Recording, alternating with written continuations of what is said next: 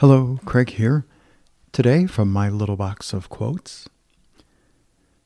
When you call someone untrustworthy or ungrateful, turn the reproach on yourself. It was you who did wrong by assuming that someone with those traits deserved your trust or by doing them a favor and expecting something in return instead of looking to the action itself for your reward.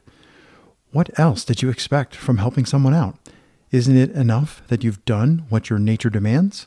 You want a salary for it too? Marcus Aurelius.